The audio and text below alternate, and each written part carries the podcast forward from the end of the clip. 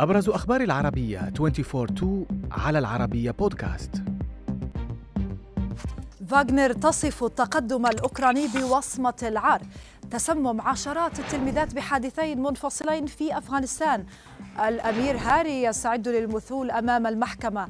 هجوم جديد شنه قائد مجموعة فاغنر يفغيني بريغوجين على المسؤولين الروس بعد استعادة القوات الأوكرانية جزءا من بلدة في باخموت شرق أوكرانيا.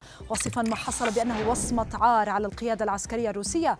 كان قائد القوات البرية الأوكرانية أولكسندر سيرسكي أعلن أن قوات بلاده تواصل التقدم بالقرب من باخموت بدوره قال حاكم بلغورود الروسية إن القوات الأوكرانية واصلت القصف على المنطقة الحدودية بعشرات الصواريخ والقذائف دون الإشارة إلى وقوع ضحايا. بصورة مريبة تعيد إلى الأذهان ما حصل في إيران قبل فترة. أصيبت عشرات الفتيات الأفغانيات بالتسمم وتم نقلهن إلى المستشفى بعد هجومين منفصلين على مدرستين في ولاية شمال أفغانستان. وأوضح محمد رحماني رئيس إدارة التعليم بالمقاطعة أن قرابة 80 طالبة تعرضن للتسمم في منطقة ساتنجارك حيث أصيب 60 منهن في مدرسة نسوان كابود آب و17 طالبة أخرى في مدرسة نسوان فايز أباد. رحماني أكد أن التحقيقات لا تزال جارية لكن المعلومات الأولية أظهرت أن شخصا لديه ضغينة. دفع لطرف ثالث لتنفيذ الهجمات وفقا لحديثه. غاب الأمير البريطاني هاري اليوم عن جلسة بمقر المحكمة العليا في لندن. تنظر في دعوى رفعها ضد مؤسسة صحفية بريطانية ما دفع القاضي للقول إنه مندهش لغيابه اليوم. حين قال أحد محامي المؤسسة الصحفية إن غيابه غير عادي ومن المتوقع أن يدلي الأمير هاري الابن الأصغر الملك تشارلز بشهادته على منصة الشهود غدا الثلاثاء. ليصبح أول فرد رفيع المستوى في الأسرة المالكة البريطانية يدلي بشهادته أمام محكمة منذ 130 عاماً.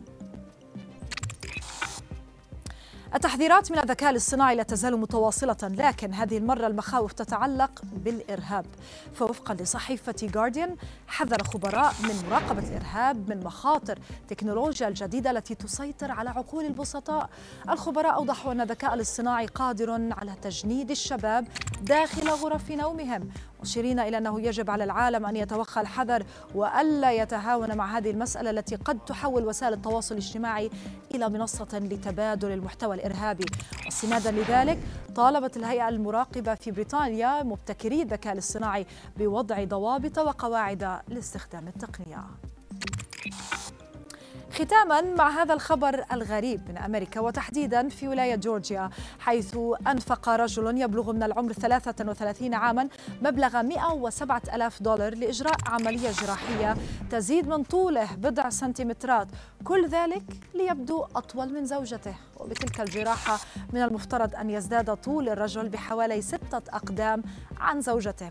فيما أوضح الرجل أنه لجا لهذا الحال بعدما شعر بأن جسده غير متناسب مع طوله ليتخذ قراره ويسافر إلى تركيا لإجراء هذه العملية المعقدة.